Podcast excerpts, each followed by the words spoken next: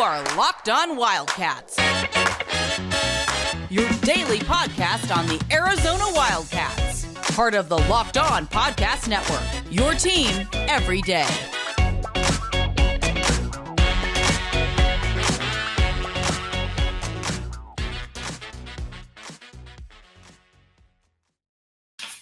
Happy Wednesday, everyone, and thanks for keeping it locked on Wildcats. Thanks for making this your first listen of the day. And you know what? Being that it's almost 1.30, I appreciate your support if you did wait to make this your first listen. All right. As you know, I'm Mike Luke. Got a lot to get to, to here today. We're going to talk a lot of Arizona basketball. We're going to talk some recruiting, a little bit of U of A football, a little bit of women's basketball. Going to run pretty much the whole nine yards. But first and foremost, a lot of people have asked, you know, what's what's the deal? What's going on with Arizona basketball recruiting? Being that you know this is a new era, big questions about Tommy Lloyd. were he can obviously coach, can he recruit?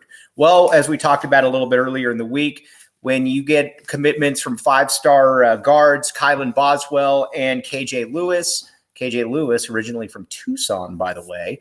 That is uh, certainly something that um, will alleviate some of those concerns. Now, you look across the uh, the rest of the uh, college uh, recruiting world, and there's certain guys that they're keeping an eye on. Dusty Stromer is somebody out of California that a lot of people have asked about. Personally, I don't think he goes to Arizona. Also, I don't believe that he's good enough. Well, he's good enough, but I think he's going to end up somewhere else. I wouldn't really worry much about him. Koa Peat is a kid out of uh, Phoenix that is incredibly, uh, let's just put it to you like this. He's a freshman who's six foot nine and 245 pounds. Um, he comes from athletic royalty. He is going to be an absolute uh, must get recruit for Arizona. Another guy to keep an eye on is uh, Matas Buzelis. Now, top 10 player, anytime Kentucky's involved, which they are there, I'm hesitant that Arizona will be able to uh, uh, get a signature from him, but Arizona's going to keep trying. Kylan Boswell has talked about how he's a guy that he'd like to play with. And so that's kind of where we're at right now during the uh, the pre-summer evaluation period. Those are some of the names to keep an eye on. Jazz Gardner, big man out of California, is another guy certainly that uh, Arizona uh, coaching staff is keeping an eye on.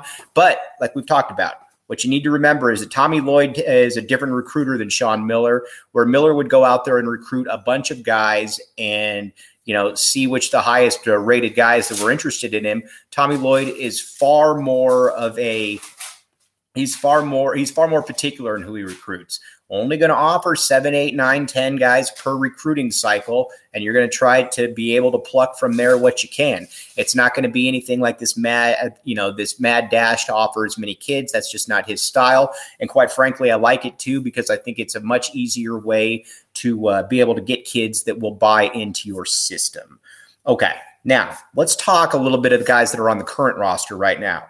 A lot of people are wondering Ben Mathurin, Almost everybody else has declared for the NBA draft. Why hasn't Ben Mathurin? All I'll say is this Mathurin certainly enjoys the college experience. You watch him over the last two years and you just see how much he's improved year by year. And it's it's scary to think what he could be next year. That said, he's probably a top 10 pick it's difficult for uh, it's difficult for me to sit here and say that the best move isn't going to the NBA, especially because with the uh, you know the swipe of a pen, you can secure your family's financial stake for the rest of your life and your kids, their kids. But you know the NIL has changed things to a certain extent. You now are able to get get paid to stay in college and if somebody wants to pay $500,000 to Ben Mathurin to stay in college, it certainly becomes far more of a feasible option. That being said, I would I would advise Ben Mathurin to go, but you know what? there's a reason that Ben Mathurin's in the position he's in, and there's a reason that I'm in the position I am doing this from my parents' uh, couch right now. So take that for what it's worth. Okay, uh, Christian Koloko. Koloko is another fascinating guy. Obviously, um, from Cameroon originally. He, if he went, he's probably a late first or an early second round pick. Could certainly get some money, but there's a big difference between being a second round pick and a first round pick because the first round pick's money is obviously guaranteed.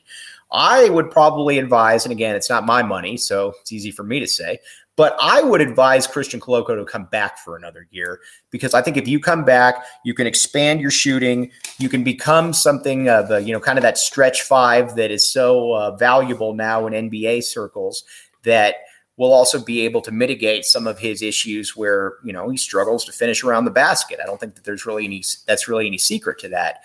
I would, I would advise Koloko to come back. I think that he's got a lot to gain by coming back. All right. Now, one thing that you should be on, if you're not, we're not doing a good job here, is Built Bar. All right. You might be looking at some of these players around the league and saying some of them are really strong. LeBron James, I'm telling you, he might not advertise it, but I would be stunned if LeBron James has not consumed Built Bars at some point in his life.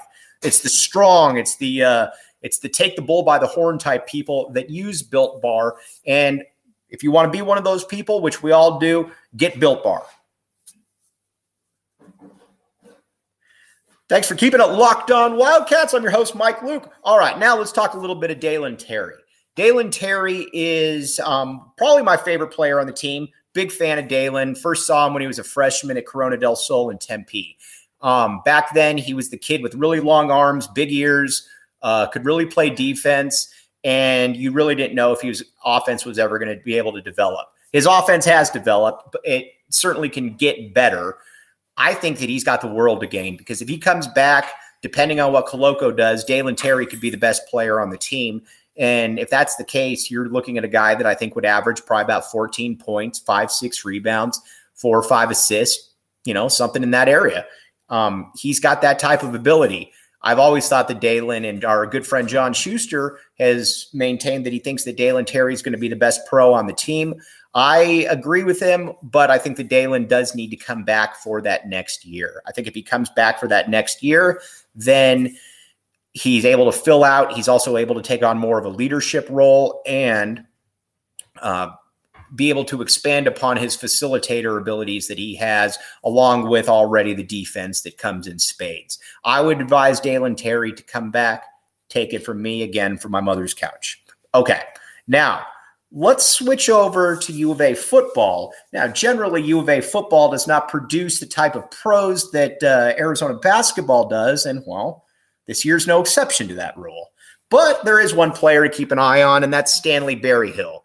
Um, Stanley Berryhill, obviously a Tucson kid, was one of the best. What? well, let's be honest, he was the best player on uh, U of A this past year. He was probably the only bright spot on the offense every game it seemed that uh, Stanley Berryhill had eight catches for 80 yards, and the rest of the team combined for three catches for 20. Barely, exaggerating slightly, but mm, uh, not really. If you watch the games, you get it.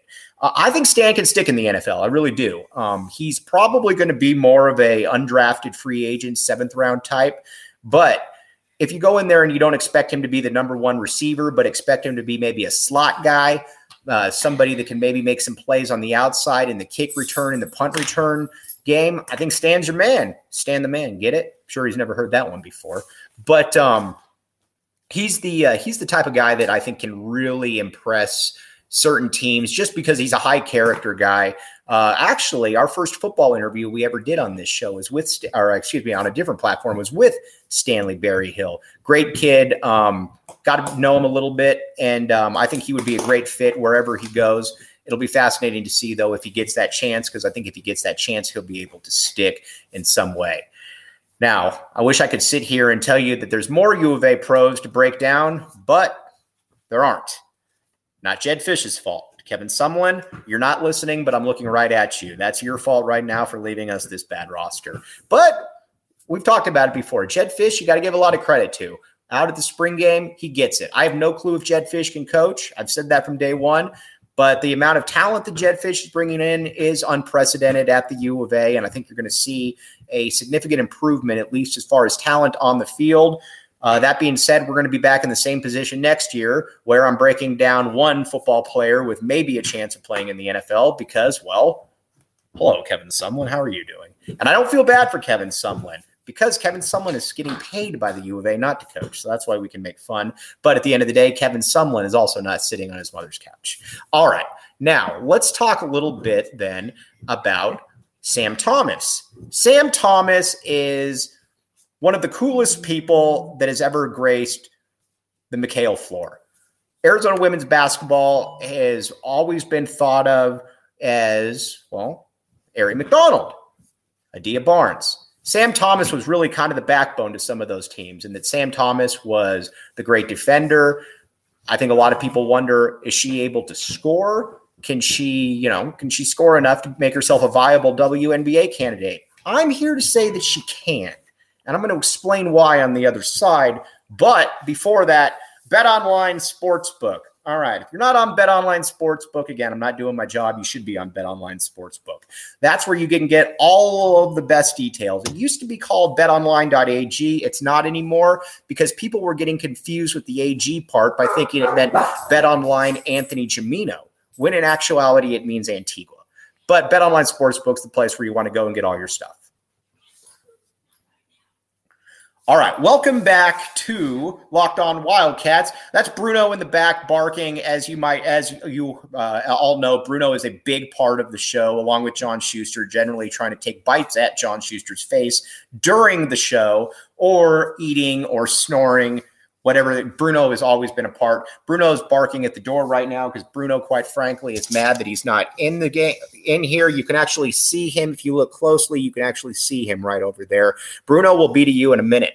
But first, bigger fish. Let's talk about Sam Thomas. Sam Thomas brings this. She brings elite level defense. She brings an intangible, and she brings you bring in Sam Thomas, she's not going to cause any problems. She's going to be a great practice player. You put her in, she's going to be playing, you know, her tail off, and she's going to be one of the best defensive players out there. I can't vouch strongly enough for Sam Thomas. Nobody's going to ask me, but if they did, here's my recommendation for Sam Thomas.